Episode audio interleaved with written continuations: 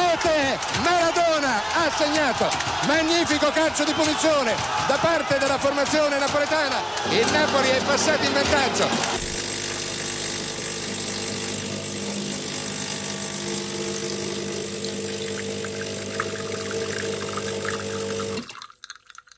Throwback to the 1985 1986 season where Napoli realized that they could finally compete. You know, they had never won anything prior to Maradona's arrival, and um, his arrival led to trophies, Serie A trophies rather, in the 1986 1987 season and the 1989 1990 season. So in this season in particular where he got this goal, this was now 1-0 victory over Juve. This was an indirect free kick from inside the area. Ball was laid off to him and he fired it into the top corner. Um, he finished um, fourth on top goals with 11 goals, just behind Michel Platini for Juve with 12 goals, Karl-Heinz Rummenigge for Inter with 13 goals, and Pruzzo with 19 goals for Roma. Since Maradona's departure, um, Napoli failed to remain relevant. Of course, they even fell to Serie B, I believe, right, Yeah, Matt? Even down to Serie C before De Laurentiis invested in them and took them back all the way up to Serie A. Um, but they looked like a much weakened side. Um, it's great to see that they're in the top of their game again. They don't quite have Maradona, but they have Victor Osimhen, who is close enough, I think, in today's day and age. And he's doing bits for them. Spalletti's doing bits for them, and I think this season could be their season. Yeah, I don't think they've had a a start as good as this one since then, to be honest with you. So Yeah. I, I think they're they're in the running for title contenders, definitely. One hundred percent. Hello and welcome to episode 11 of Serie A Spotlight. We're your hosts, Jake. And Matt, And I don't know if you guys noticed, but our soundbite was different in this one. drinking coffee. Yeah, we're drinking coffee. It's early Sunday afternoon right now. We had two nights of drinking. We're hungover, and we feel like shit. So sorry if it is gonna be a bit low energy, but we wasted all our energy at Halloween parties We this weekend all our energy on the dance floor. on the dance floor every single second. So don't forget to follow us, guys, on Instagram and Twitter um, at Serie A Spotlight. We're quite active, you know. We put snippets up every now and then, and this will also allow you to send us your questions and your hot takes, so we can discuss them on the pod. And we look forward to hearing from you as always. So let's jump to the first match of match day 10. This was um, another set of midweek games, which can be a little bit tricky to keep up with. You know, we, we end up falling behind over here. But but anyway, let's jump right into it. So we had Milan 1, Torino nil. This took place at the San Siro. Now, Milan continued their unbeaten run. Um, after bagging their first clean sheet in five league outings, the last one was against Venezia. Um, Torino have not actually well had not actually beaten Milan at the San Siro since 1984. Jesus. Um, well, it remains to be the case, of course. And the game was decided in the 14th minute when Giroud managed to get on the end of a Krunic flick on from a corner and scored. Um, it was a lovely move yeah. to be honest with you. It was beautiful. Um, despite Milan's lead, though, Torino seemed to dominate the game in the first half, especially boasting 54% of ball possession at the interval. Milan were still more dangerous, however.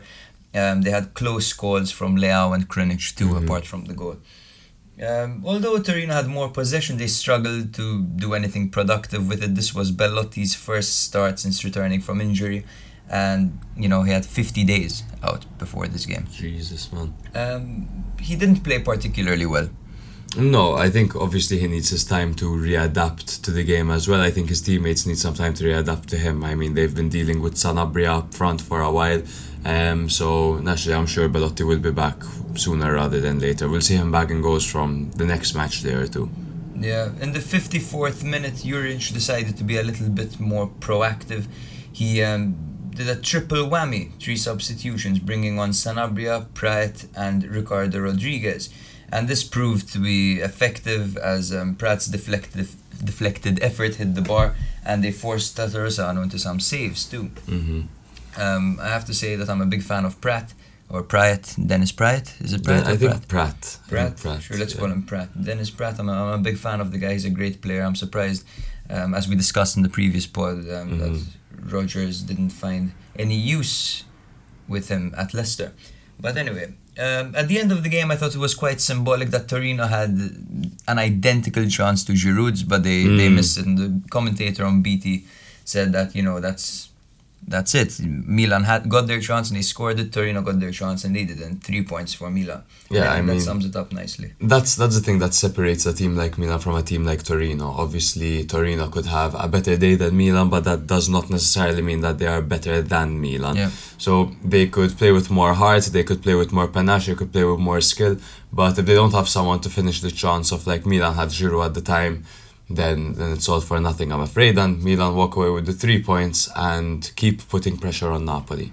So, I've seen some tweets um, that said that Milan would fare way better with a fast, pacey, athletic striker. Uh, these people were saying that Milan play better when Rebic plays as a number 9 than when Giroud or Zlatan play there. What do you think on that? About that? So I think it would be a combination of, of size and, and speed. I think Milan always play with a big striker as a, as a reference point. We saw when, when Zlatan was reintroduced to the team two seasons ago. Um, Milan's style of play changed. They had a, a focal point up front and they've been trying to emulate it with every single signing they make up front. So they did last season with Mandzukic and this season they did again with Giroud. So definitely I think Milan perform well having a big boy up front, especially now with Maignan and the balls that he plays all the way up to the striker. Um, Rebic does well because he's a big guy as well. He's strong himself. And then he's got that athleticism to him that is always an asset. I think in an ideal world, Milan would sign a Haaland. So he'll have, you know, Yeah, 90 pace, striker. 90 pace and 90 strength, like six foot fucking four. Um, but if I had to choose, I'd go more for more for size when it comes to Milan because that is simply how, how their play style works. Um, your point about Maignan and the you know the passing ability that he possesses, wouldn't you argue that um, his passing ability would be more effective with a fast striker for the counter?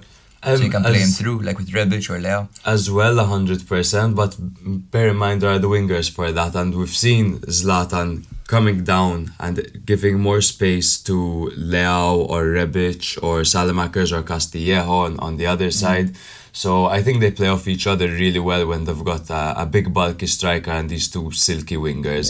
Um, especially when it comes to Ibra holding the ball up and, and allowing these wingers to get forward. It, it allows Theo to go forward as well, and should uh, the opponent regain possession, then Ibra's just there as well to get the ball and counter attack instantly. I think it works. Um, naturally, when we see an, an athletic striker playing right, they're saying Rebic, who normally pulls it off. Then we see Leao do it sometimes. Leao doesn't really pull it off as a striker, but more so as a winger. Yeah, I so prefer him as a winger. it's still a system that needs to be a bit more tried and tested when Yeah. it comes to the athleticism. So that's the thing. When you look at Giroud and you look at Zlatan, you're seeing two strikers that aren't too attractive on the eye, and quite often they do tend to fade out of the game at hmm. intervals. You know, they are they are slow. But um, you know, you look at Giroud's stats for this game. You know, he had 23 completed passes in Torino's half. He had 10 aerial duels. He had a goal. He was the deciding point. The, Yeah. These players are deadly. They're lethal. You give For them sure. one chance and they'll take it. For sure, and I mean Milan knew what they were investing in when, when they signed Giroud. He's not he's not a guy that's gonna get you 15 goals a season, you know what I mean. But he's definitely gonna contribute to the team. At this rate, he might. At this rate, he might, and maybe.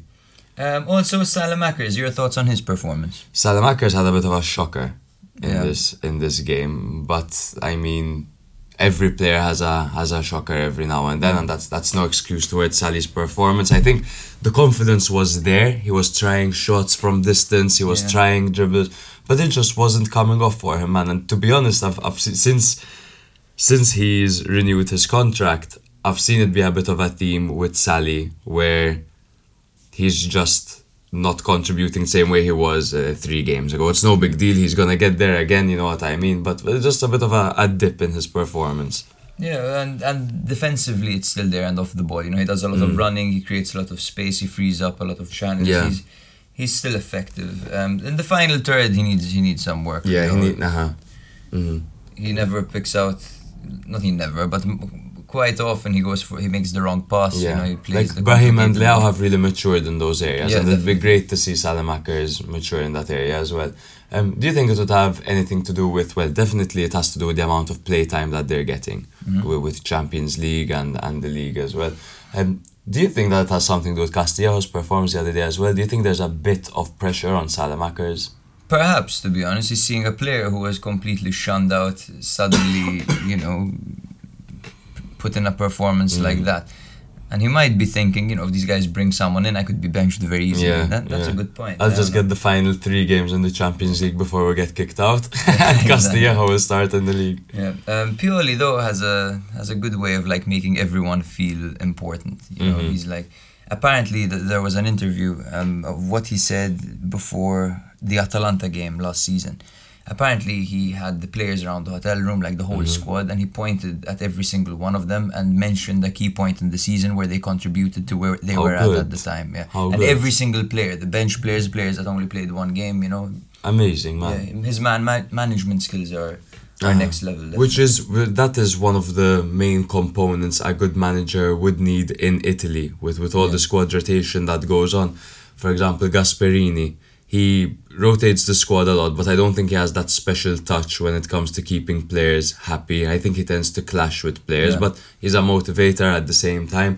But I like the way Pioli handles the team. He could have 11 world class players and a further 11 world class players on the bench, and I think he'll be capable of, of keeping them all happy. Yeah. The thing with Gasperini, I feel like, is he gets the best out of his players, so automatically they're happy. you know? Yeah. They're not exactly happy because of Exactly. because of what he turns them into. I feel like if, if Gasperini were to call in sick for training, everyone would be quite happy. Like, ah, thank God. yeah. Maybe. I'm sure Milan feel that way with Zlatan. but Literally the same thing. yeah. Um, I think that's all for the Milan game. Um, Belotti, do you think Milan should still go for Belotti or should they look elsewhere? No, 100% they should go for Belotti. But look, Belotti is still 27 years old. Yeah. And he's been around for so long. I was discussing this with Mintoff yesterday because I was at one of the Halloween parties, funnily enough. I was saying, Belotti is 27 years old. Yeah. Still, he's been around for ages. He's been a reliable striker for ages. Sure, there isn't all that hype around him because he's 22 years old, 23 years old. He's a stable striker. He's, he's a national team player. He is a gem. And he could spend the prime years of his career at Milan. Three seasons, 27 to 30. He could do that. But let's say Milan draw Paris Saint Germain in the Champions League. Let's say Milan draw Real Madrid, Barcelona, Man City. Is Belotti the guy you want up front against these these teams? I mean, if we're talking about Milan's budget, 100% he's, he's the best it could get for Milan. Yeah. Now, if you're telling me all of a sudden Milan afford, I don't know, man, world class strikers, I'll tell you to go for them. But Yeah. from, from how it seems, it's like Milan can't go for Vlahovic because of his wages. Yeah. Um, they can go for Belotti, and if that's the case, Belotti is definitely the best out, the best pick out of the bunch. I think if he's available on a free with those low wages, you go for him. One hundred You know, percent. yeah, You build the team around him. Be it you build a team around him or you keep him to compete with another striker who's potentially maybe better splash the cash on someone else. Yeah. 'Cause getting him on a free is a really good opportunity because I understand the debate like should Milan go for Belotti when if they're paying 20 million for him, if they're Mhm. paying 30 million for him. But for, on a free, it's No, it's a no-brainer. Yeah, you- the, the last time there was an, an option to buy it was 70 million and two players, I, I believe. And I mean, I, I totally understand why Milan didn't do that at the time. But now, no excuse. They should definitely, they should definitely do it. So Yeah. Milan remain top with Napoli, and Torino um, failed to win in their last six games. Wow. Yeah, they started off well. They're still doing well. They play well. You look at them; they're appealing, but they're not getting the points. Um, I'm sure their season will will look up very soon. Yep. So the next game, and then uh, we'll be covering is Napoli against Bologna. This was a 3 0 win in the Estadio uh, Armando Maradona. Um, so for Napoli, in my opinion, they recovered well after they dropped their first two points of the season against Roma, and obviously they had Spalletti's absence. He uh, was in the stands due to his red card in the previous fixture. Um, now, for the third time in a row, Napoli had to react to a Milan win, so they played later on in the weekend, and Milan have remained consistently winning. Um, Napoli, obviously, have had the motivation to go on and, and earn points after the Milan victories. Uh, Bologna, on the other hand, they came off two losses in a row. These losses were against Milan and Napoli. The poor guys need a break from playing these top teams. And they were also missing Soumaoro, Soriano, and Arnautovic. So obviously this was not a this was not an easy fixture against the league leaders. Yeah, you could tell they were gonna lose this one before the game even started. Literally, It was literally, so easy. Like. literally, and and the thing is, they had two big matches in a row, one against Milan, one against Napoli. They were like, okay, if we can get one point from these two games, it would be a success. So against Milan, even though they were down to nine men, they were feeling the game. They thought they could do it. They smelt blood and they committed 100%, um, which led to injuries, it led to suspensions, and it led to a weakened side to face Napoli. But that was their opportunity, and they went for it, and I don't blame them, to be honest. Um, so it didn't start well immediately off the bat. In the 18th minute, Ruiz opened the scoring with a left-footed screamer from outside the box. Ruiz, proving himself to be a very versatile midfielder, I think you could play him deep in that Jorginho role where he could dictate the play with his passing. Then you could also play him closer to the striker, where if you give him an inch of space from outside the area, he's either going to grab an assist or grab a goal. Um, that's his third goal of the season already in just 10 games. Last season he scored 3 goals in 33 games. So contributing, contributing, contributing. In the 41st minute, Insigne had a penalty after after Medel handled the ball in the area. I don't get it. I don't get it when the ball is coming into the box and defenders jump and fucking fling their arms around in the air. I think it's stupid. Um, I think Medel has far too much experience to be doing something like that. But fuck it, he did it. Maybe he has the experience, but the guy is way too short to be playing as a centre. I. I agree. I agree. Yeah. But this is but ah and when Soumaoro's fit, he's not even replacing Medel. Medel seems to be the first name on the team sheet in their in their Yeah. back three, and and I I don't, I don't get quite what's going understand on. why. I don't get it either. Maybe because he Mihailovic feels he's invaluable to the team, and he feels like the midfield, the other midfield options are better, maybe, and he just wants to pop him somewhere. I guess. I don't see it. Mm, I personally. guess, but yeah, he, was never even a, a centre back to start with, and he's very short and Yeah, he's a bit clumsy as well. Um, but yeah, he handled the ball in the area, almost punched it away, and then he got a yellow card for complaining because he's a really clever dude. um, Insigne stepped up to take a penalty after he missed two in a row, and do you remember we pointed out maybe he should give them a bit more power and, and not, you know. He did exactly that. So he fired the ball into the onto the right hand side of the keeper into the bottom corner. Nothing Skorupski could do about that. And they did the exact same thing in the 62nd minute with the exact same result. This penalty was conceded by Mbaye, who was very clumsy in the box, his legs all over the place, all around Osimhen. Um, Insigne seems to have found the secret formula when it comes to scoring from the penalty area. Uh, bear in mind, Napoli have been awarded seven penalties this season, all taken by Insigne, where he scored four and he missed three. That's a 57.1% conversion rate. I'm surprised he didn't give one of the penalties to Osimhen, Yeah, right. I, I was expecting Osimhen to become the regista. the rigorista. The sorry, the the, the rigorista. Yeah, but uh, yeah, it doesn't seem like Insigne is gonna be giving any any away easily. Yeah, I thought they'd want Osimhen maybe to go for that Yeah. um, top scorer position, but Mhm. whatever. Um, Napoli outpassed Bologna. They had double their passes. Bologna had like 300 and Yeah. Napoli had like Not 600. yeah. not surprised at all. I think Anguissa had a very good game, and I think Elmas had a very good game as well. I think Elmas is proving that once Afcon comes around, a bit of reshuffle could be made in the midfield, and and Elmas would slot in there nicely. He was attacking, bro. He was defending, and he was he was playing really well, in particular alongside Anguissa and Ruiz, and. Hopefully, in the future, where do you see Elmas' future with Napoli? Do you think he will remain at Napoli and start getting consistent playing time? So, hmm, good question. So he his he's only been with Fenerbahce as a top team. Okay. Um, other than that, he's been with Napoli since 2019. He's 22 years old. Um, I think I think he'll become a good player there. Perhaps he'll move on. Someone will pick him up because he does have a lot of talent. But it very much depends on what Napoli become them, themselves. Under Spalletti, you're looking at a team that can get Champions League consistently. Yeah. You're looking at a team that can attract big players. Mhm. You know, you're looking you're looking at a very promising side there. So Elmas might want to stick around for a while. Yeah.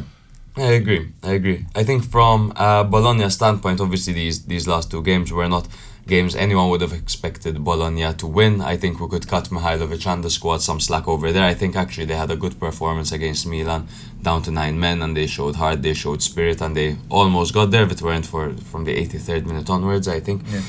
Um, I think Bologna's biggest loss for this game was Arnautovic. I think every single time they managed to get the ball out of their half, they were instantly losing the ball because Yeah. they didn't have that physicality, they didn't have that leader up front. So I think they really struggled there, particularly with Napoli's high press. The way Napoli's defenders work is they're constantly towards that halfway line. Yeah. They're not allowing the the, the the opposing team to get anywhere close to their half. And I think Bologna, um, you know, fell fell fell victims of that, and Napoli dominated the game, and they showed good heart, but a comfortable win for Napoli.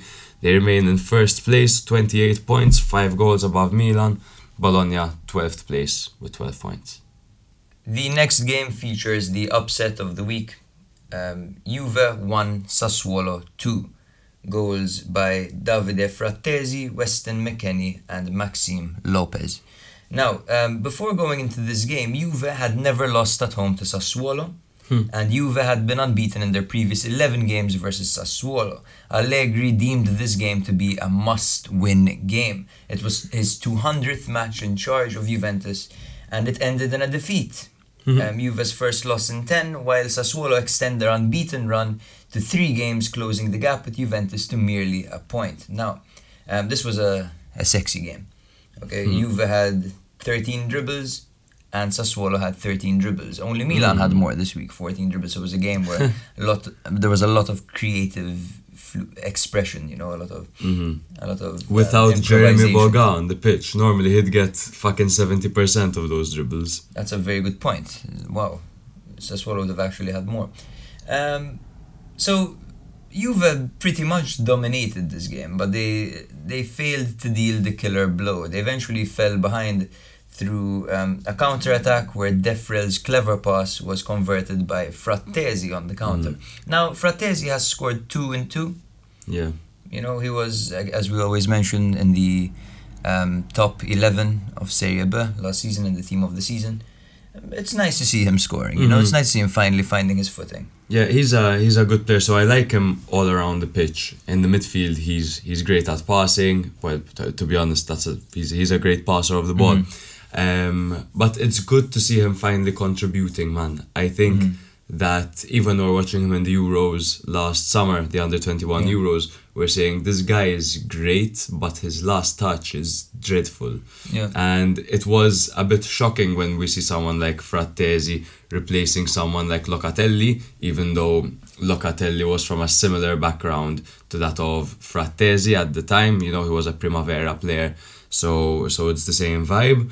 But ah, he's he's contributing now. He's looking a bit more confident. He scored Yeah. one, then instantly off the bat he scores a goal against Juventus. So happy days for Sassuolo fans. Definitely. Um, Juve created many chances. Um, you know, McKennie, Rabiot, Morata, they all lacked that killer, that killer blow again. Um, the closest came from Dybala actually, whose curler from the edge of the box hit the post. Cuadrado had a shot cleared off the line as well. They, they were knocking Juve, but they just couldn't get it done. Listen to all these guys trying to score and they don't even have a striker though. Yeah. About Cuadrado, Dybala? I get that Dybala plays close to the striker, but to me he's a secondary striker or a winger. Um, Yeah, they have to deal with Morata and his moods, unfortunately. Yeah. In the second half, Juve risked going two down as Raspadori missed a pretty good opportunity. His curling effort just passed the far post. mm, Um, you know, at this point, Juve doubled down and they increased their intensity and they started pressing even more. Eventually, they equalized through a w- well worked set piece. You know, set pieces seem to be um, a really big part of big teams' game plans in, Yeah. in, in Italy this season. Mhm. Like we've seen it with Napoli, Roma, Juve. Many goals are coming from set pieces. Same with Milan, to be honest. and uh, same with the Azzurri as well during the Euro 2020s. They had like 200 different routines. Yeah, tha- exactly, and that's that's crazy thinking about it because, well, it makes sense actually because against a compact side, it's difficult to play, to score during play, Mhm. and Mhm. during a set piece, you have a guaranteed way of, If of you want maybe to getting be- it in. If you want to be a dangerous team, you need to be able to you know, score your free kicks, score your penalties, score your corners. So it's always good to come up with these routines and have a trusted person to take your free kicks and to take your corners. And who better than Dybala, who crossed it in beautifully to Weston McKennie, who scored his first league goal of the season. Um, Juve kept pushing for the winner, and this is where they fucked up, and this is Hmm. where Allegri got really pissed off because in the dying moments of the game they pushed way too many players upfield. Um, Berardi got the ball on the wing and played an orgasmic pass, man.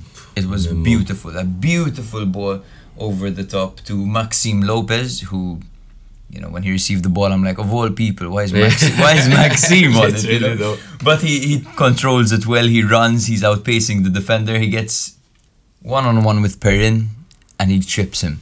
The He chips him. It's it's the last move of the game, the last kick of the game. He runs to the corner flag and he does the Ronaldo celebration. The shithousery. The shithousery was next level. Oh, Sassuolo's four fans were freaking out. Mintoff screaming. He was in Prague. No, fucking Sassuolo. That's the weird thing about football. There's a Sassuolo are, are dropping points to the Genoas, and then they're fucking beating Juve. You know what I mean? That's the beauty of it. The ball is round, they say. So Allegri at the end of the match had a pretty interesting press conference. He described his team as chickens. He said he said that they were neurotic when they had momentum. He said the goal at the end, referring to Maxime Lopez's goal, wasn't conceded because of a problem with our legs, but a problem with our heads, implying that it was very naive of Ah. these players to push up. You know, everyone wanted. Yeah. They were so eager to get the winner that they ended up going home with nothing. Mhm. And that was what he he stressed too. He said we lost order. Um, he said we ordered up to the to the equalizer exactly, and he said then in the last quarter of an hour we had five minutes of injury time and we lost order. We absolutely did not have to take the goal for the two one. We have to play with more clarity. There are games you don't win, and in the end you can't lose. He said that's what the Mhm. important thing is that you can't. Okay, lose. so he, he considers that as an unnecessary risk, but what if it worked out? You know what I mean? Would he have been giving them instructions, listen, push forward, because this is a must win game? If the guy describes the game as a must win before you go in and it's the 94th minute and you're pushing to get a goal, do you blame the team? Is Yeah, Allegri but- just finding a bit of a scapegoat here? But I don't think the Juve players are so simple as human beings that if they I think it's a one, it's a must win that they're gonna lose a point at the end because they say, all right, it's a must win, so a draw is shit. A lot, we might as well lose. That's that's No, not. but, but if the manager says, listen, guys, this game, do what you have to do. We need a win over here. And it's the 94th minute, and you have an opportunity to score. You're to pine men forward and try to get a goal. Sure, they didn't do it intelligently and they were caught on the count, but it was, you know, that ball by Berardi. In what world, in what world do you see a pass Sure, like that? there big? was there was one centre back in Juve's half. No, you're right. That's You know, that's extremely naive. You don't. You know, you, you, you attack, sure, but have enough defensive cover for a counter. You know, Yeah, I You have- guess. you're playing against. There's Berardi on the Mhm. pitch. You know, there there are a few capable players. They know all about Berardi, these Juventini. They do. Berardi is a very special player.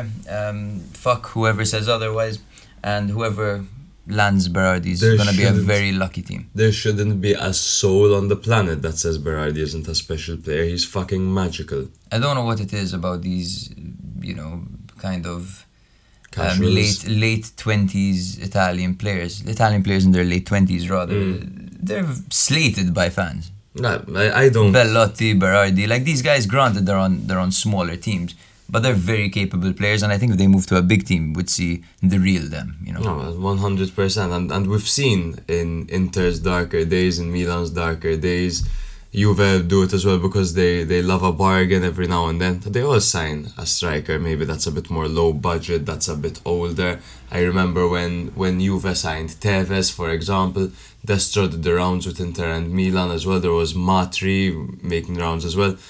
These are these are all guys that that can contribute to your team. Um, I mean, even more so if we're talking about Berardi and if we're talking about how old is Berardi now? Twenty seven. He must be 27. I'll double check that. I think he's around twenty seven. He's he's a brilliant player, and I think he's been somewhat slated by the yeah. nice by the Italian community because simply in Euro twenty twenty, Chiesa contributed more than him. And I was like, why is this fucking idiot starting? Oh, we're going to be starting Chiesa.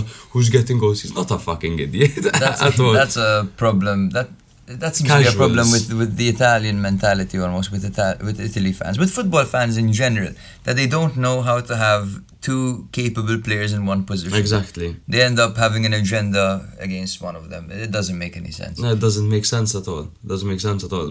Bro, Berardi to Milan. Fucking Make it happen. Make it happen, please.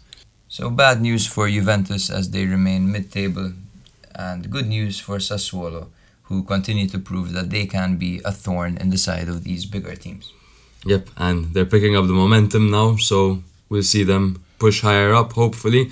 But next game we'll be covering is Empoli nil, Inter 2, Andreazzoli versus Inzaghi. So, interestingly enough, the last time these two teams faced off, Inter's spot for Champions League was confirmed. This was on the last match of the season.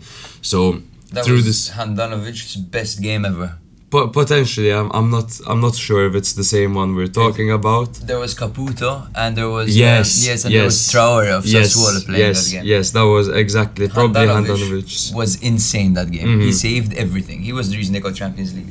So Inter got Champions League through this game, and Empoli got relegated because of this game. So it was, you know, very different reactions um, from the 22 men on the pitch. But this time it was a, a very different story. Obviously, Empoli back in Serie A as the Serie B champions, Inter Serie A champions. So both teams a bit more established now. Now, what made this interesting is that midweek fixtures typically see the most rotation for every team in the league. So you're resting players, you're introducing new players. For Andreazzoli's side, three changes were made. Um, most importantly for them, I mean, Cutrone and Pinamonti were not tampered with. They remained playing up front, especially after the last game against Salernitana when those two strikers scored three of Empoli's four goals. Inter, on the other hand, obviously with the squad depth that they have, they managed to make some more changes. D'Ambrosio made his first start of the season in place for Skriniar. Gagliardini replaced Calhanoglu. Di Marco started over Perisic, and even Sanchez got his first start of the season replacing Dzeko. Inter have crazy fucking depth, by the way. Just gonna say it.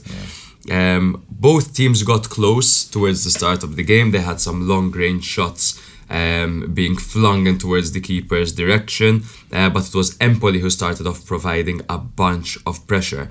Uh, it was Stojanovic who forced a really good save from Handanovic early on, and a last gasp block by D'Ambrosio. Uh, bro, you should watch that. A brilliant, brilliant block by D'Ambrosio. We always discuss whether the guy's good or not. It's a very simple debate between two very simple minds, but he did he did brilliantly in this game. But the thing is, when it comes to Serie A, recently I feel like Mercury has actually been in retrograde, as, as Sarah says. You know, you have you have players like De Sciglio, you have players It's like true. Castillo, players like D'Ambrosio, all contributing It's and true. turning the game around. It's for the team. midweek, man. Yeah. Midweek mayhem.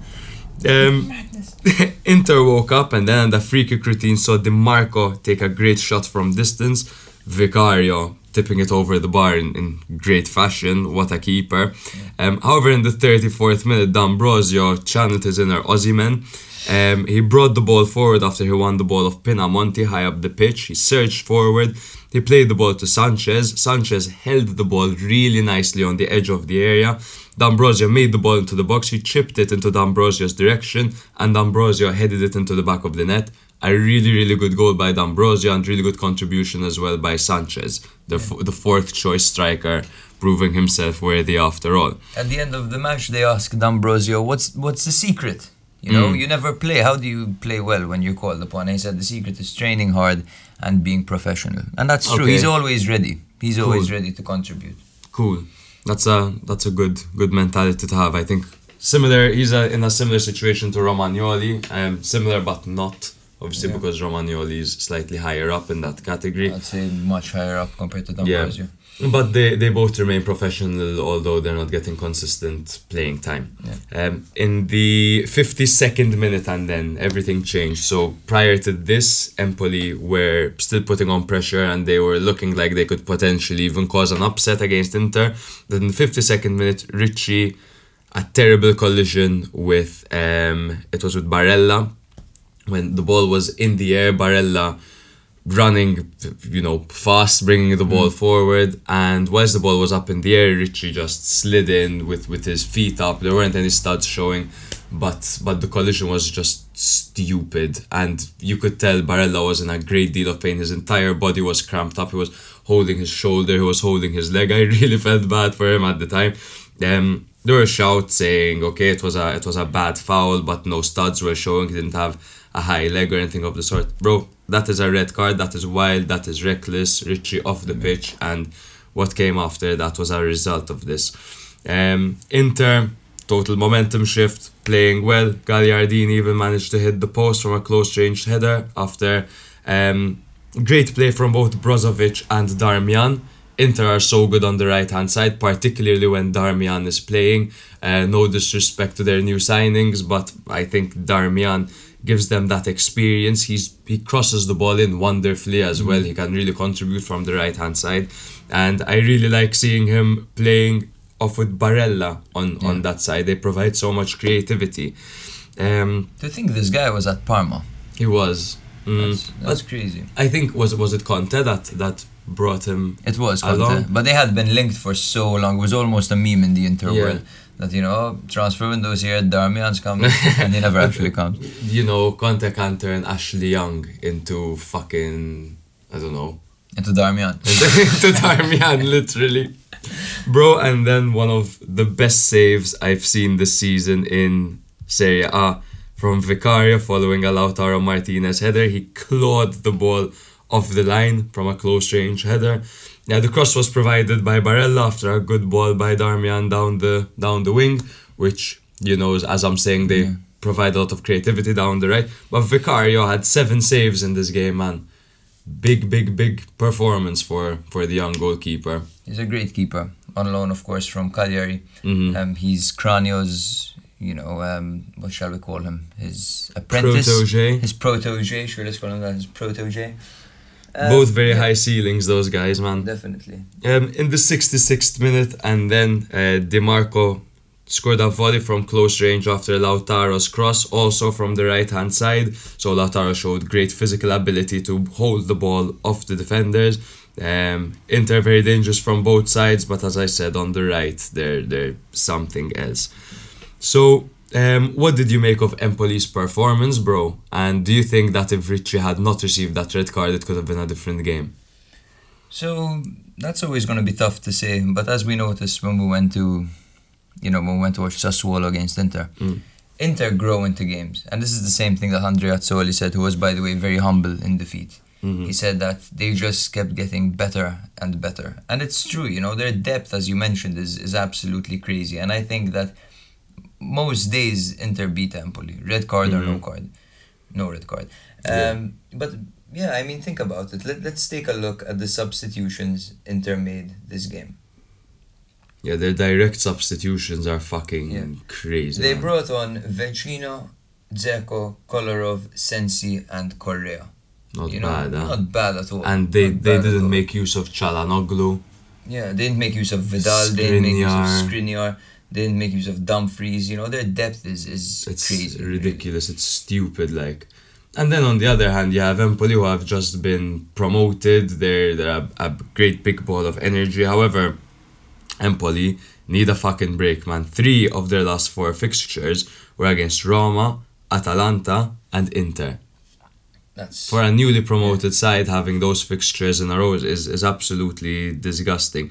Um, however, I think it was a very good performance by Inter, especially after they dropped five points in two matches against Lazio and Juve, and also missing Simone Inzaghi in this one. So they showed great character nonetheless, and they managed to win in, in what should be a very tough encounter. yeah, good on them. So, So- Inter third place, 21 points, 7 points behind Napoli and Milan, Empoli 11th on 12 points. Off to Sardinia we go for the next match between Cagliari and Roma. 2 1 for Roma. Now, Roma had one goal and one point in their last three matches coming into this one. Um, they needed a win really badly. Yeah. Okay. What I gathered from this game is that Roma tend to struggle to score from open play. Mm. You know, their goals this game both came from set pieces.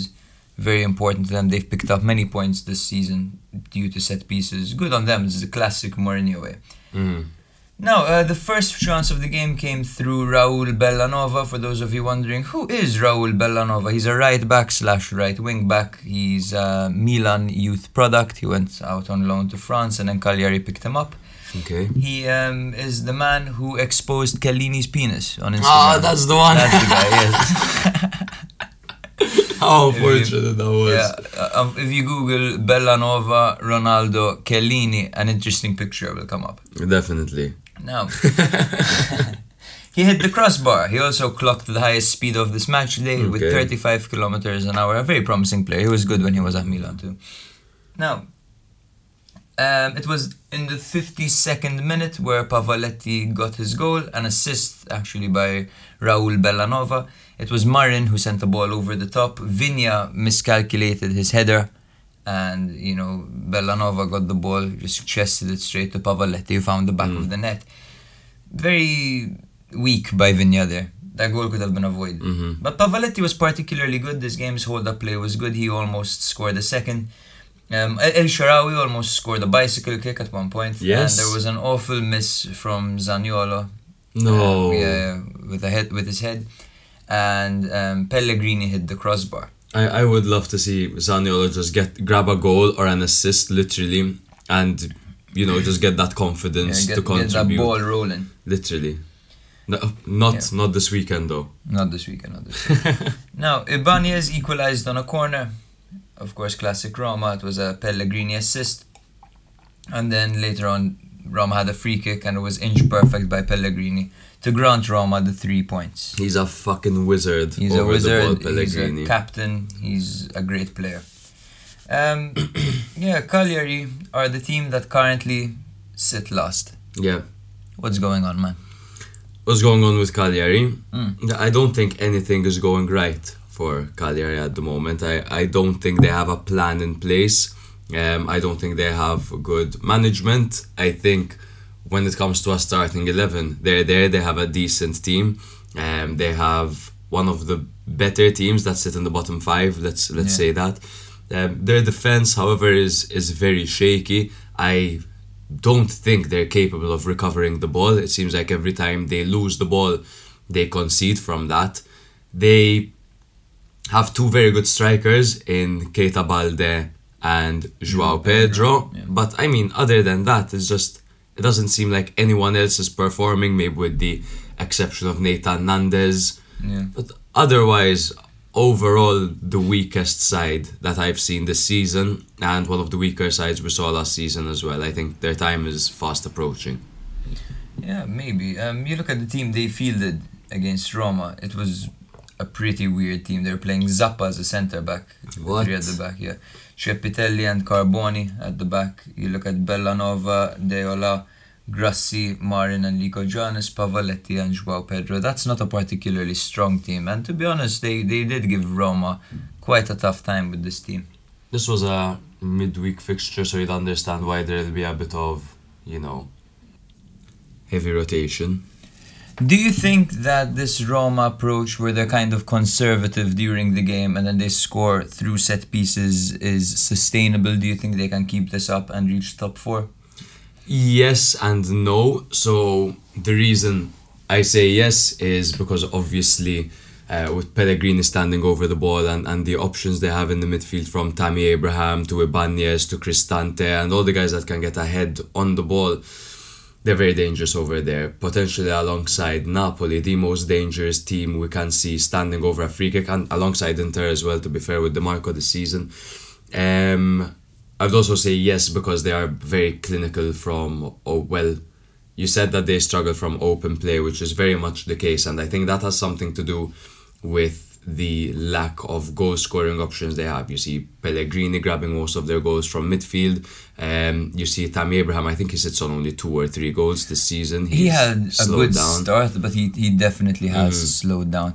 Um, but you know, many of their goals come through Mkhitaryan as well. For Yeah, example, Veretout gets quite a lot of Yeah, them. They- they- Where to get some from the spot and, Yeah. and maybe a few a few hard low shots here and there as well. They're centre backs typically because of the, of course, set pieces. Yeah, and Thing is, even when they bring on someone like Shomurodov, Shomurodov wouldn't necessarily be brought on for his goals.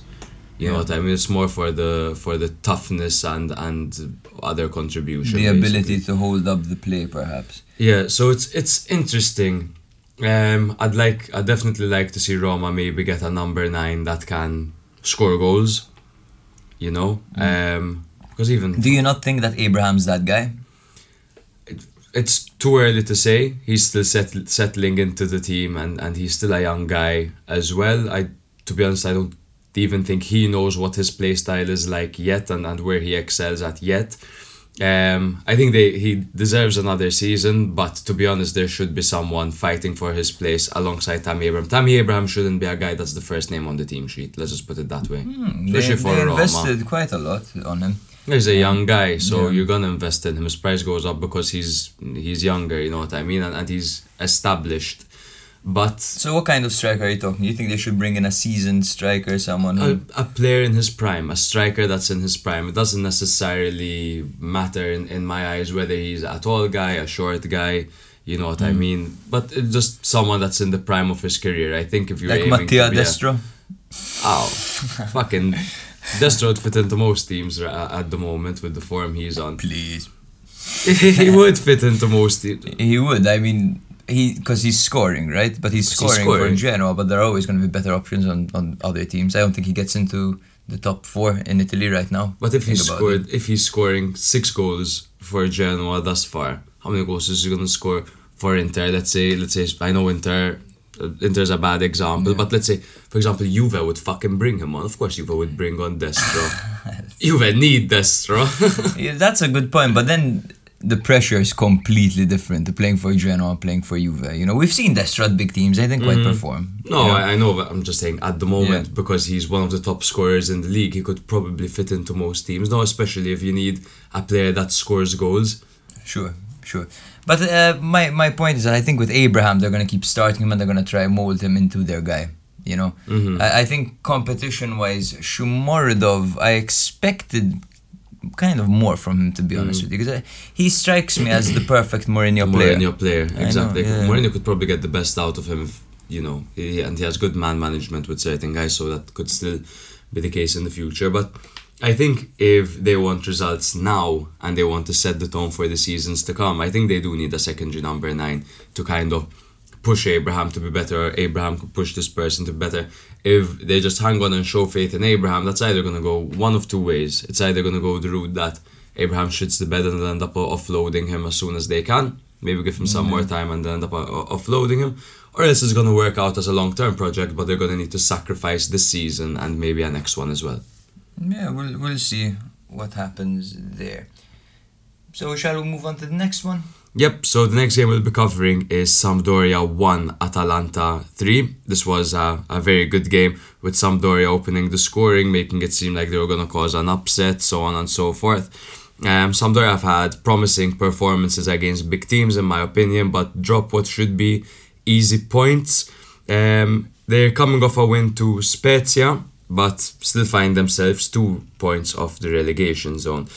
Do bear in mind that they're still missing Verre, Damsgaard, and Vieira through injury, and Bereszynski as well in this game through suspension. So this was never going to be an easy encounter, particularly with where they find themselves at in the season at the moment. Atalanta, on the other hand, are still missing Djimsiti, Toloi, Hateboer, Gosens, Pessina, Demiral. Muriel wasn't 100% either, and they were also missing Gasperini through suspension. Um, Who seemed to be having a great he time was having the game. No? a lovely time. He had a plate full of food in front of him. He had a glass of wine. Now there was a bottle of water next to it, but I don't know. Seems like he was enjoying himself, which is great, good for him. Um, Atalanta are coming off a disappointing draw to Udinese with that last minute um, Musso mishap. And in the 10th minute, Caputo actually opened the scoring for um, Jesus Sampdoria. Christ for some for Sampdoria. This was there were five one touch passes in the build up to this goal. It was five really nice. beautiful passes in the center of the pitch, and at the end there was a Thorsby pass splitting the defense in half. Caputo finds himself alone with the keeper and with his left foot manages to net the ball into the uh, far post. Zappacosta seemed to be a step behind in that goal, keeping keeping um, Ciccio Caputo, oh Jesus, keeping Ciccio Caputo onside. But uh, fun fact about Thorsby, actually, he you probably realize that he's wearing the number two shirt now. Yeah. That is because it is a digit that represents the target of the internationally adopted Paris Agreement of keeping global warming well below the 2 degrees Celsius above pre industrial times. And what does that mean, Matt? That means that he likes the climate. He's like, he doesn't want that climate change, fam. At all. he likes the climate. Yeah. No, but seriously, he's like Thorsby is an activist and, and all that, and obviously, mu- much like most of us, he wants a sustainable future for his kids and the planet in particular. Now, seven minutes later, there was an own goal by Sampdoria, making it 1 1. The own goal came through a Zappacosta cross that collided with Askildsen. Um, this was uh, one of the case scenarios where sometimes I point out that the ball just goes through Audero. Yeah, even yeah, though sometimes when he needs to make a dive, he's a great goalkeeper. When the ball's coming at him, either he his reflexes instantly make a dive, so he finds himself shifting away from the ball. I don't know what the case is, but the ball does seem to go through him sometimes. It does, it This one in particular, close range, his defender hit it, so obviously there's a bit of a shock element over there. And he's still young, naturally, as well. But that's a save you have to make. He does concede a few soft goals. Yeah. Audero. Yeah, I, I still think he's he's great and he will be. Of course. Still a young goaler. Yeah, he has a, he has a bright future ahead of him, but in, in that scenario, he he should have done better. Zappacosta obviously assisting that own goal, and four minutes later, um, he assisted Zapata with another brilliant cross. You'd think Sampdoria wouldn't allow Zappacosta space after he produced that first assist, but Yeah. he had acres of space on the right hand side. He crosses the ball to Zapata, and if you give Zapata the ball at the moment anywhere inside the box, he's He scoring. scores. So obviously that was that was the case.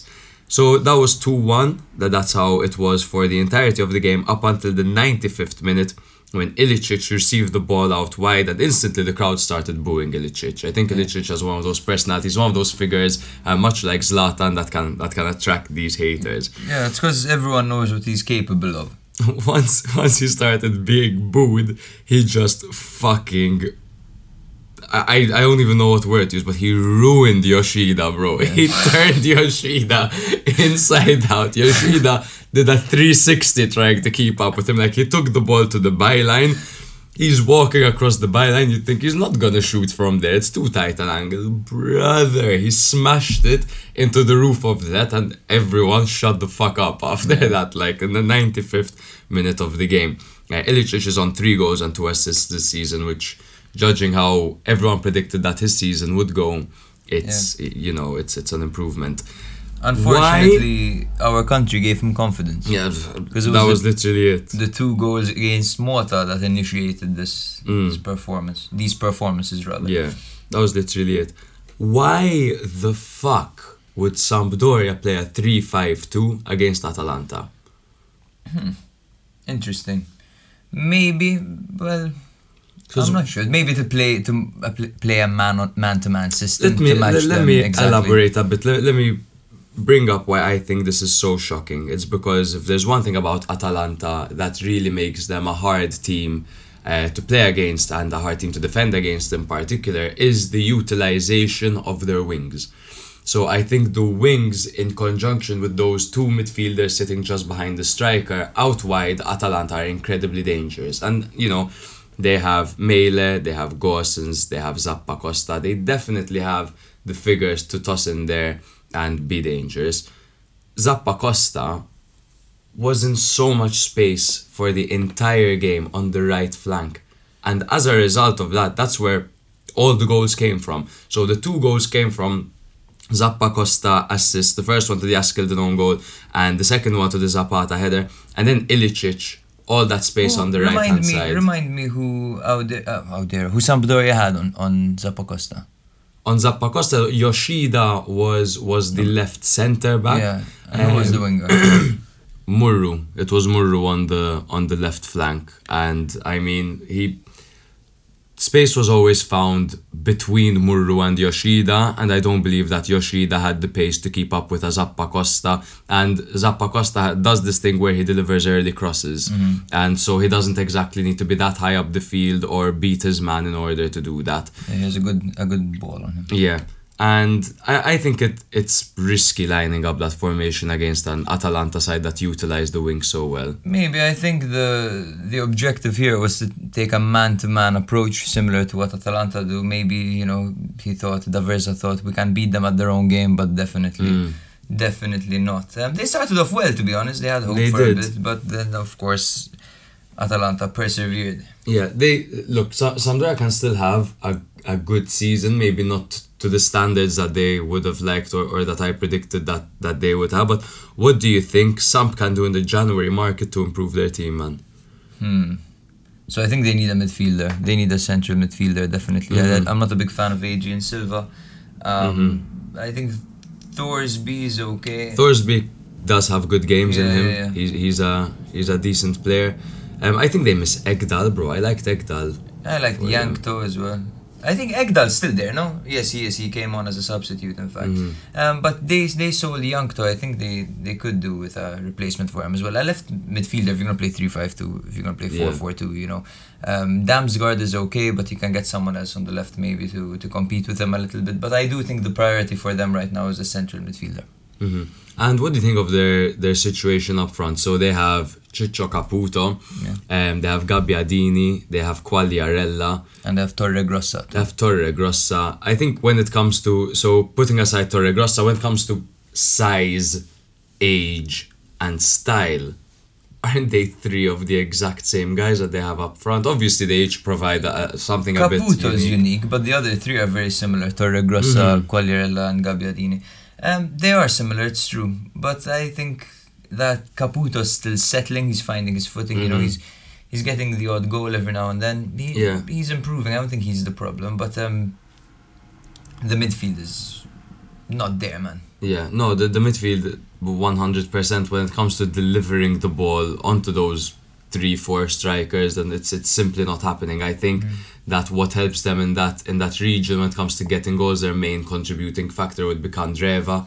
He brings the ball forward like a horse, and he could change the play from from defense into attack in a matter of seconds. He can go for a goal himself. He can assist. Um, obviously, they're missing Damsgaard, who kind of does that on the left hand side for them, albeit he had quite a slow start to the season. Um, but hopefully, when he comes back, there'll be a bit of a bit of movement by some. Interesting to see Gasperini bringing on Piccoli instead of Muriel, saying that Muriel is not at 100% and he is not considered a priority right now. So we'll see how that um, evolves. Yeah. Yep. So Atalanta find themselves in sixth at this point on 17 points. Sampdoria, on the other hand, 15th on 9 points. A dangerous zone, but again, I really see them coming out of this. Yeah, yeah, probably. I, I don't see them having to worry about relegation. No, no, no. So the next game took place between Lazio and Fiorentina, 1-0 to Lazio at the Olimpico. A goal by Pedro, assist by Sergei Milinkovic-Savic. Now, Lazio extend the record of defeating Fiorentina more times than any other side in Serie A history. Wow. Fun fact, yes. Lazio had a point to prove um, after being humiliated by Hellas Verona. They, Mhm. they lost, you know, 4-1, four My goals God. by Cholito, the Cholito Choo choo, baby. while Fiorentina were full of confidence after trashing Cagliari 3 0. Now, these two teams stylistically are very fun to watch, but they're also very, very difficult to read, very difficult to predict. hmm Um, you know, we look at Lazio, they beat the top teams, they get embarrassed by the likes of Verona and the likes of Bologna. I think Cagliari as well. Did Lazio drop points to Cagliari? They did drop points to They- believe Cagliari. they did, yeah. Crazy. And Fiorentina, you know, again, they, they can give the big teams trouble, but then they can lose to Venezia. Yeah. So, um, I think Lazio fans, first of all, will be relieved to see that Luis Alberto started this game. It was his 150th game for Lazio. Wow. Things are looking better at face value, but of course, um, shit might hit the fan in January. Lazio couldn't penetrate Fiorentina in the first half, and they were getting really frustrated. Their fans were whistling as well because they could not get through them. They couldn't penetrate. Nothing was working. Um, in the second half, I think Sergi, you know, slapped his cock around a bit, and Lazio came out gassed, and um, there was a beautiful team move that saw Pedro get what would be the only goal of the game. hmm Savic is Milinkovic Savic is the type of player that's as elegant as he is a savage. You know, quite frankly, it's like his mother was a swan and his father was a bull or something. He's, he's the perfect hybrid. He's such a good player. It's you know, true, if, if you look at the goal, this Pedro goal, that was all him. He links Mhm. up play so so well. His touch is beautiful. That that midfield is his. Yeah, yeah, Lazio's midfield belongs to Milinkovic Savic. Definitely. Now Fiorentina again proving to be inconsistent. I, I find it difficult to. I, I think this is a long term project. I think there's a bit of. I instability it- with with Vlahovic Mhm. and his uncertainty. I wouldn't call it inconsistent, Itado. I, I wouldn't call it that. I think they, an- Anzi, they're they're proving to. I don't know. I'm speaking in Maltese. So they're they're proving to be a tough game for everyone, and they're getting points. Yes, they dropped points to Venezia. That was their upset. This was a loss to to Lazio, who are a very dangerous side to play. I know that Lazio, when they're off their day, it's it's pretty much like you're playing. I I don't know Venezia themselves, but.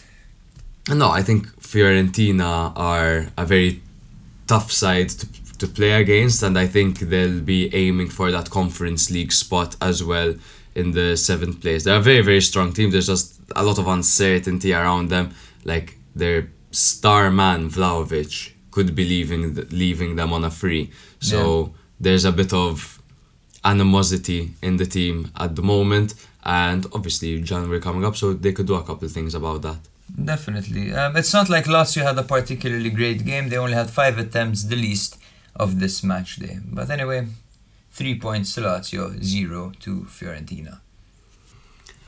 Moving on to the next game, uh, we saw Udinese take on Hellas Verona. So this was the battle of Gotti versus Tudor. Obviously, these guys were former colleagues at Udinese. Uh, Gotti was promoted to Gary, take. Gary, baby. Gotti was promoted after Tudor was sacked in 2020 to that um, head manager role, and he's been there ever since. And he's been doing great things for Udinese. Udinese, a much improved side from last season and the season before. Um, Udinese were coming off their fourth draw in a row, which is their fifth draw of the season, um, and coming off a good point in Bergamo, but winless in their last six encounters, which is as worrying as it is promising, really. Hellas Verona coming off a 4 1 win against Lazio. And it's really interesting to see that the guy that got all four goals started on the bench and Kalinic started up front. Obviously, it's because of the Midweek, yeah. midweek and they have faith in Kalinic, who has been racking up some goals himself. It's just funny to see as well. Um, Udinese started the game very, very strongly. In the third minute, Isaac Success scored successfully. um, so he turned uh, Ceccherini inside out. Bril- Ceccherini, I always mispronounce that name. He turned We, we Ce- need a nickname for that guy. Yeah. fucking Young Cece. young Cece. Sure. He turned young Cece inside out, you know, showing showing th- well, he turned him really, showing great strength. And just outside of the area, he provided a great finish into the uh, bottom right corner, uh, bottom left of the goalkeeper. So Udinese really kept on pressing and pressing and pressing for the entirety of the game. I think, well, it was quite two-sided, but Udinese seemed like they had another goal in them, but Montipò had another great, great performance. I think he got four or five saves, and they were really, really good saves as well. Is proving to be a great, great goalkeeper, game in, game out.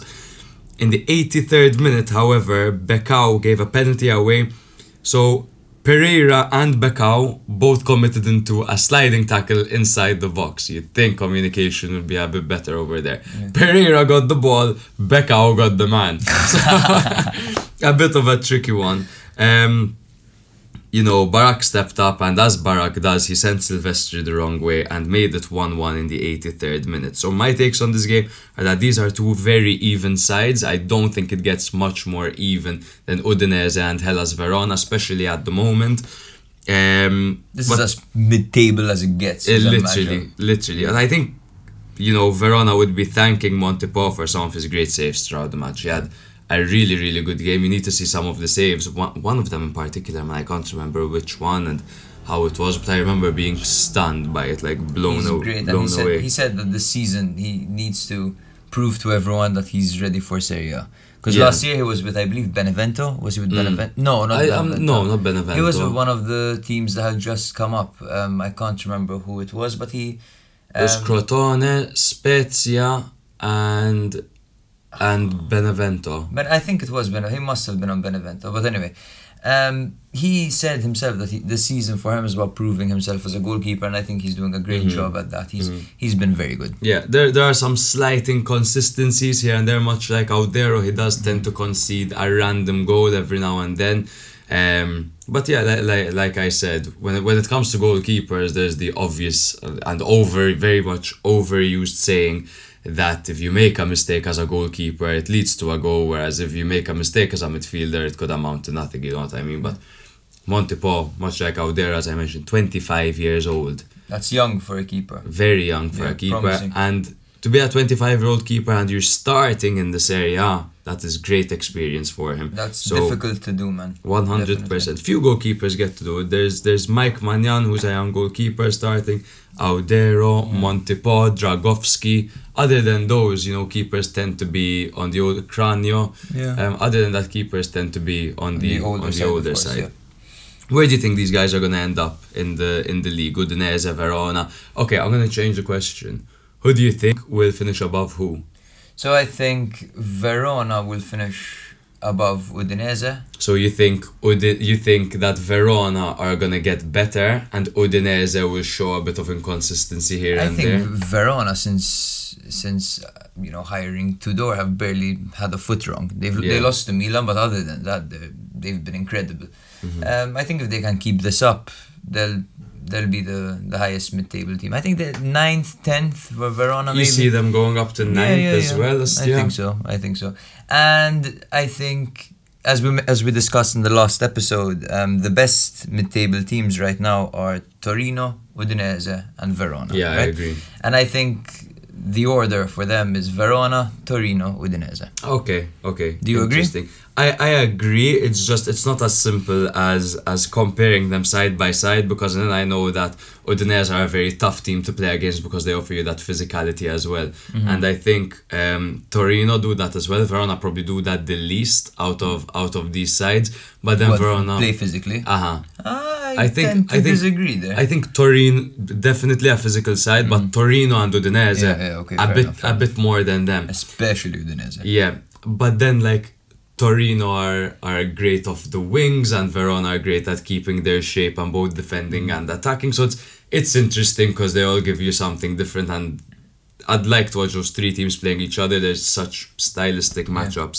Um, at- at the moment, as it stands, Udinese are at 14th with 11 points. Like we said, they they got five draws this season. Yeah. Um, Verona 10th with 12 points. As you could see, one point separating 10th from 14th. Our league is beautiful. Yes, sir. So the next match took place between Spezia and Genoa. This is yet another Ligurian derby. We are blessed at the Stadio Alberto Picco. Now, Genoa had only lost one of their previous nine meetings against Spezia across Serie A, Serie B, and the Coppa Italia. This match ended 1 1.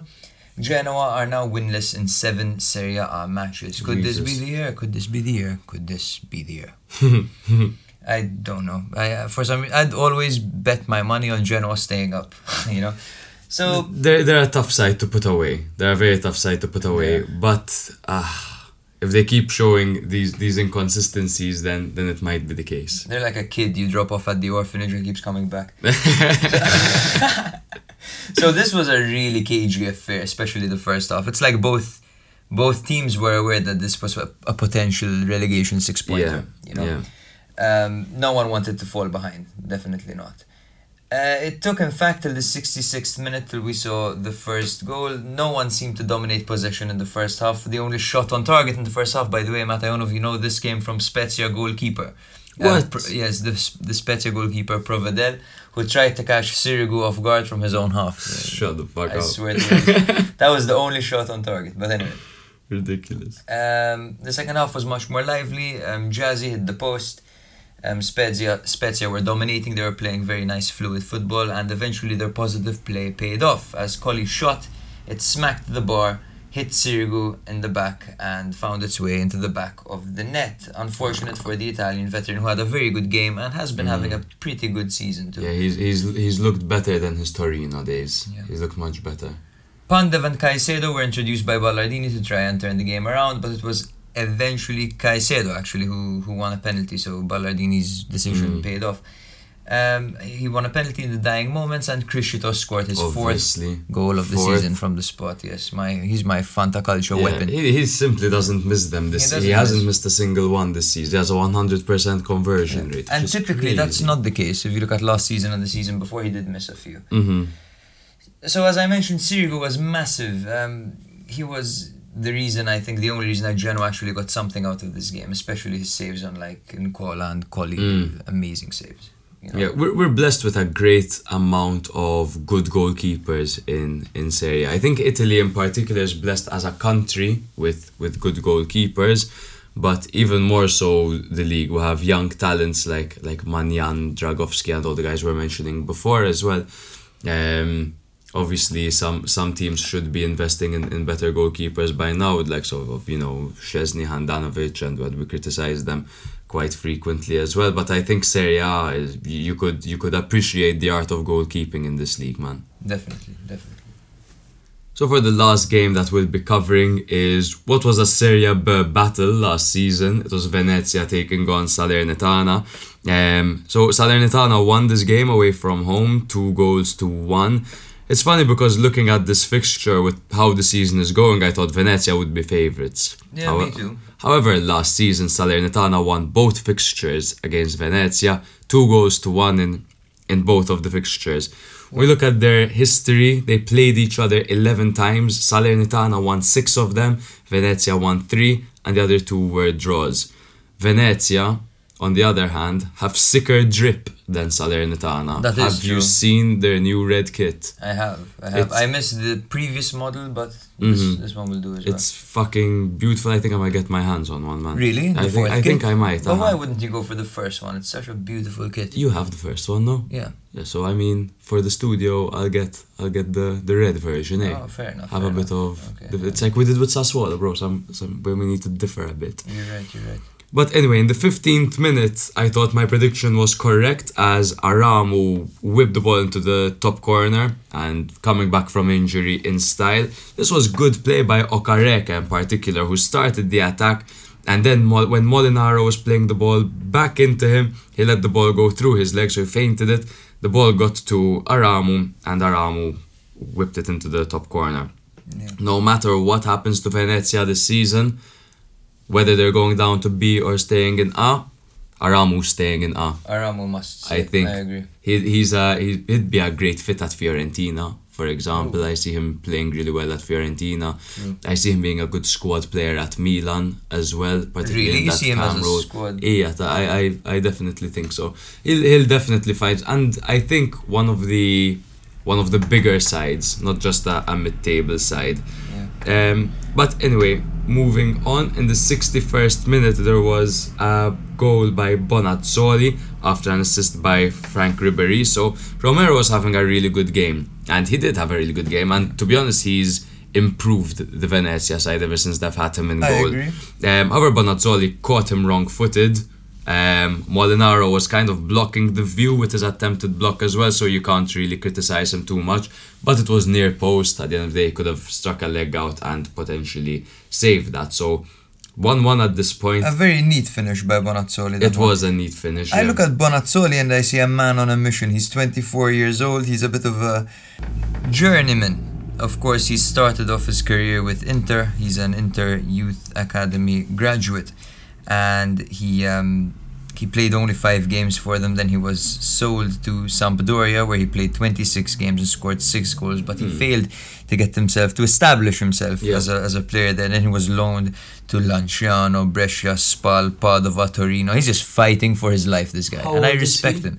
He is about one second. He's 24 years old. 24, young years old. Quite a nice CV yeah, for Yeah. a 24 year old. And now he's at Salernitana. You know, he's managed to stay in the top flight. He was at Torino last year. Mhm. You know, nine games, two goals. He's giving Simy a hard time. Yeah. You know, he's he played today. Mm-hmm. But but anyway, please go on. Yep. So and then six minutes later, the game changed completely after, for some reason, Ethan Ampadu picked up a red card. That was Chelsea weird. Loney. I I still can't quite understand in what world this was a red card. So the only thing I could give a shout to is I understand that he was last man. However, I didn't see the foul as malicious in the slightest, man. I I think it wasn't a red either. I he showed no studs whatsoever. He kept you could see him keeping his studs down. You could see Yeah. the tip of his boots were up a little bit and they clipped the player slightly as well similarly at the tip of his boot. But that's not a dangerous tackle. It's it's simply not. I don't understand how this is an, a red card. In what world this is a red card? yeah, I, I don't get it either, and neither do Venezia because they were clearly upset on Twitter. Yeah.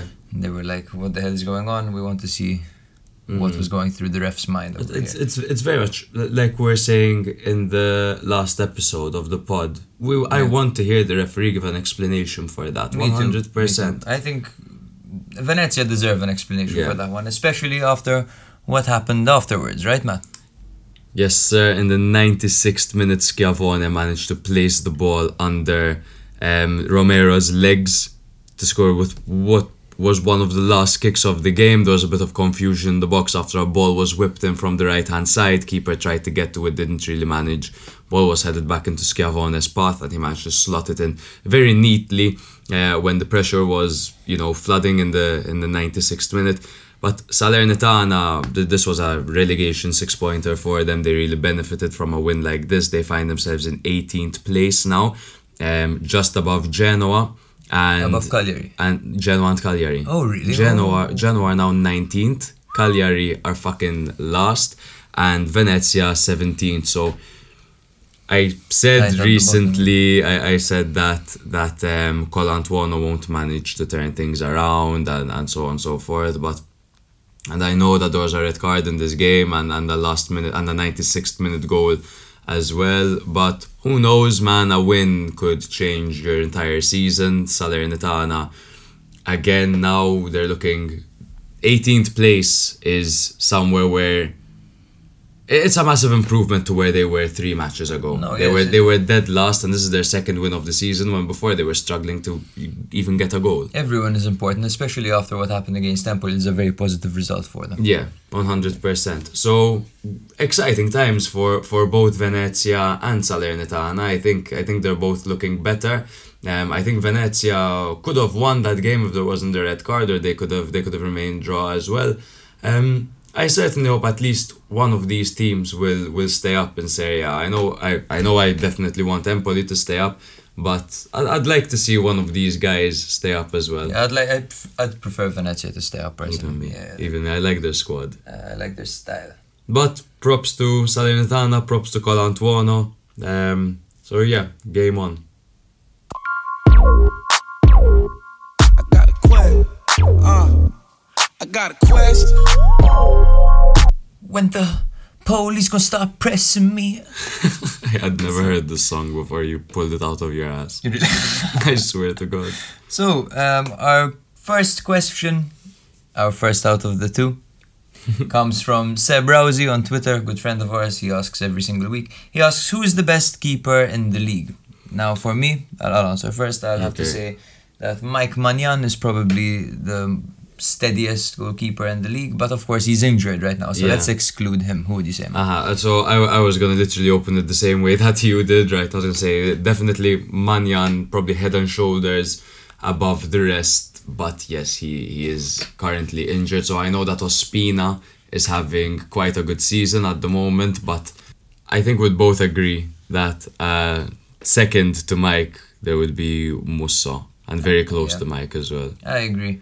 Um, if this were, were two seasons ago, I'd say Szczesny and Handanovic had a run in for it, but Uh-huh. of course they're they're definitely not the two best in the league right now. Definitely not the season, no. Yeah, definitely not. Uh, you know, Reina's nothing really to write home about. There's Ospina. Ospina is good. You are right. Ospina's having a good season. is. He's having a good season. Um, lapses of concentration here and there. There was, uh, yeah, a, a couple Yeah. of those instances. But if you're a team that has only conceded three goals thus far, keeper deserves some praise as well. I agree. The other goalkeepers, of course, in the bottom 10 would be.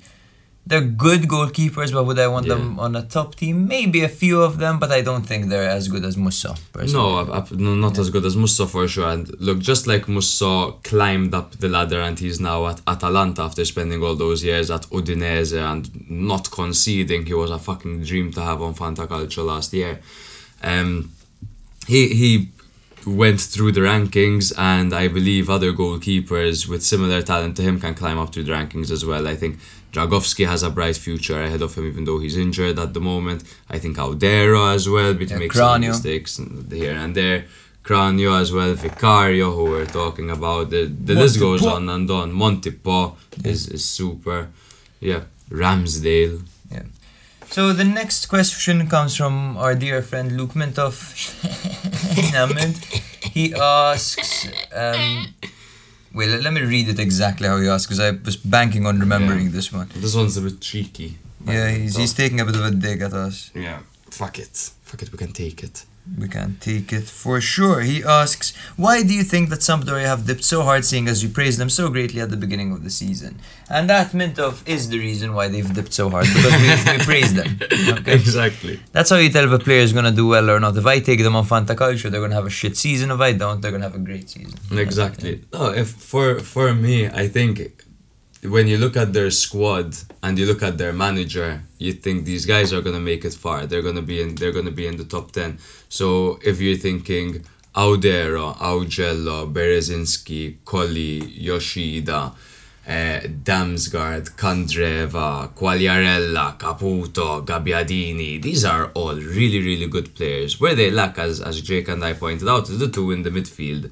Now, I made the mistake of overrating Adrien Silva in the beginning of the season, and um, I what did I- you say about him? I don't even remember. no, I didn't say anything on the pod, but but in my mind, I, I would say like they've got two good midfielders in Thorsby and Adrien Silva. But the reality about the Serie A is that you need midfielders that bring something unique and they have to complement each other. Yeah. So for example, you look at you look at Lazio's system, you look at Milan's system, you look at Inter's system, you look at Napoli's system. They all have players that provide something else. So let's like a use, mobile midfielder. let's kind of. use let's use fucking Lazio for example. So Lazio would have Luis Alberto who provides the passing and a bit more going forward. Yeah, he's the creativity. The, the creativity. You have Lucas Leiva, that is that reference point that sits between the defense and the midfield. Then you have Milinkovic Savic, who is that box to box kind of Yeah. player, and they complement each other like clockwork.